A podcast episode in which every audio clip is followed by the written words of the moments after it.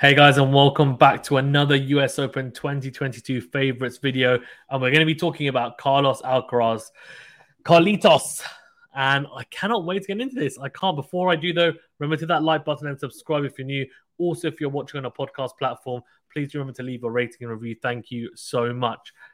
Carlos Alcaraz, where do we start? Where do we start? Such an exciting player, isn't he? Uh, so young still, and someone who for me personally, I just love watching. I can't wait to watch him in the years to come. He has been hyped up, and, and to be fair, rightly so. Rightly so, because he is just such a fantastic player. He is Spanish, like, of course, Rafael Nadal, but a very different style. And we'll talk about that a little bit later in terms of what his style is, what he brings. If you haven't seen a lot of him going into the US Open, or maybe you just want to hear my thoughts on it as well. Six foot ranked number four in the world.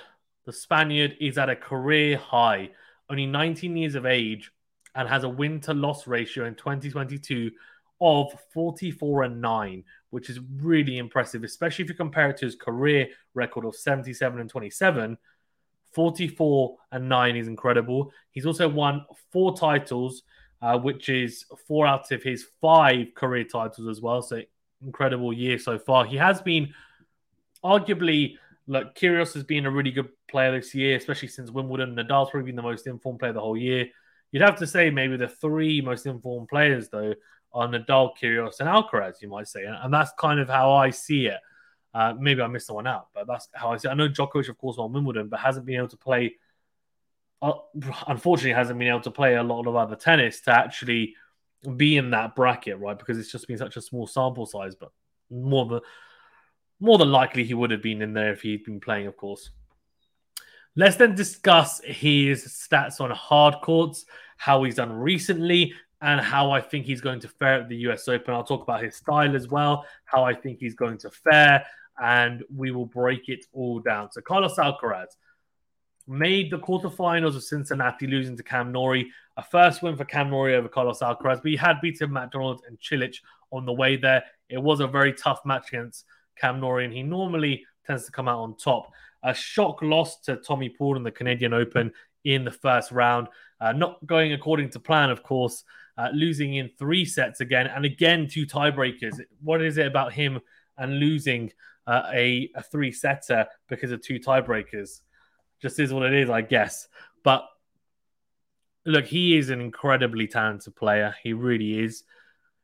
And the US Open is the tournament where he really made his breakthrough last year, making the quarterfinals in blistering fashion. He still has his equal best performance at a Grand Slam at the US Open. Made the quarterfinals of the French this year, of course, losing to uh, Alexander Zverev in the end. But that was the first major quarterfinal he'd ever made at the US Open. So that's a massive, massive indicator, I guess, of how he enjoys playing at the US Open. Yes, it is still a hard court. It's still a quicker surface than, say, the clay, but it isn't as quick as, say, the Australian Open, as I keep on talking about. On the other hand, you know, it's definitely got quicker over the years, the US Open, and plays similar to Cincinnati, where he did have some some success. So that is a positive sign, I think, for Carlos. Uh, and I think, you know, the Cam Norrie one really was could have gone either way. And Norrie has been one of the most consistent players this year, so there's no shame in losing there. Quarterfinals of the US Open last year lost to Felix, although it was a walkover in the end, had to retire, but some fantastic wins on the way to the quarterfinals, uh, beating Stefanos Tsitsipas in a thriller in five sets, of course. And he really did break onto the scene, and it was an incredible, incredible little run from the Spaniard. How's he going to fare at the US Open then, and how does his style hold hold up?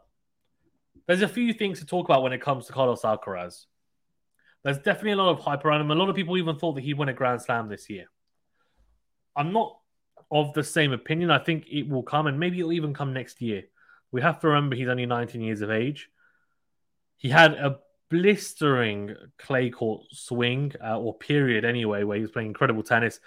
Lost to Sinner uh, in the round of 16 in Wimbledon, and that would have been a bit of a shock to some people, given Sinner's uh, 0 and 2 record going into uh, Wimbledon Uh, that's the 0 and 2 record on grass, that is. There's still some chinks in his armor. There's still some things to iron out, and we'll discuss that. But let me first outline his style. He's an aggressive baseliner who is also able and willing to come to the net at the right opportune moments. That is how I like to, to I guess, describe him. He's incredibly athletic, and I can see why a lot of people draw comparisons between himself and Federer and Nadal and Djokovic because he does have stylistically similarities. He has the kind of elasticity of Novak. He has the type of competitor mentality of a Rafa and the kind of grit and determination.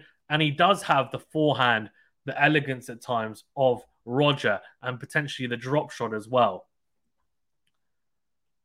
So, what does that mean for his US Open chances? For me, it means he's got a good chance of going very deep. It does. His game consists of, as I said, this incredible array of different tools that he's able to utilize, and his game is mature beyond his years. He reminds me a little bit of Alexander Zverev in the sense that both players have, as a base, incredible bases to work off. Uh, you know, Zverev, not many huge weaknesses in his game, you would say, uh, coming through in terms of technically. Uh, yes, the forehand pushes it a little bit, but that's more to do with a mental, I would say, uh, fragility than anything else. and same with the serve. For maybe the toss is too high, but generally, of course, a massive weapon. For Carlos, there's definitely some things to work on, and we'll talk about the serve especially because that's something that I think can definitely be worked on, and his backhand defense as well. But the forehand, I mean, for the most part, is an incredible weapon. He can dictate with it. He can hit it in different ways. We've seen on the clay he can hit with higher topspin, almost Rafa Nadal with the the lasso or whipping forehand. He can also hit a flatter forehand, as we saw at Wimbledon or the Australian Open, and hit through the court. It's an aggressive tool. It's one that he can hit in many different ways. Uh, he can hit with high topspin and drag you off court by hitting angles, or hit flat down the line or down the middle of the court with great depth and precision. He is an aggressive, aggressive player for the most part, and that does mean that his game and matches do come with unforced errors at times, but it also means that they come with a whole lot of entertainment and winners alongside that. So that is one part of his style. The other part is the drop shots and the lobs, and that's something that, of course, you'll see on tennis TV, you'll see in highlights. And his drop shot is arguably one of the best on tour. Some people would say even the best on tour. For me, it's one of the best on tour. Uh, his drop shot. On top of that, his lobs are incredible. I mean, his backhand lob especially fantastic, and is a great tool to use for sure. Especially after he's dragged someone in with a drop shot. And if it ha- if it's not a clean winner, he has the lob at his disposal, or is he able to hit off both wings clean uh, to try and pass the opponent as well? The backhand, for the most part, until really recently, I have to say, until let's say the Zverev loss at Roland Garros, there weren't many question marks around it. But since then, he lost to Zverev and Sinner uh, and Musetti, and there's a trend to those losses, and that is that in the backhand to backhand exchanges, he was he was losing. He was losing them. He was at a disadvantage, and he was having to be uh, playing uncomfortable shots on the backhand side.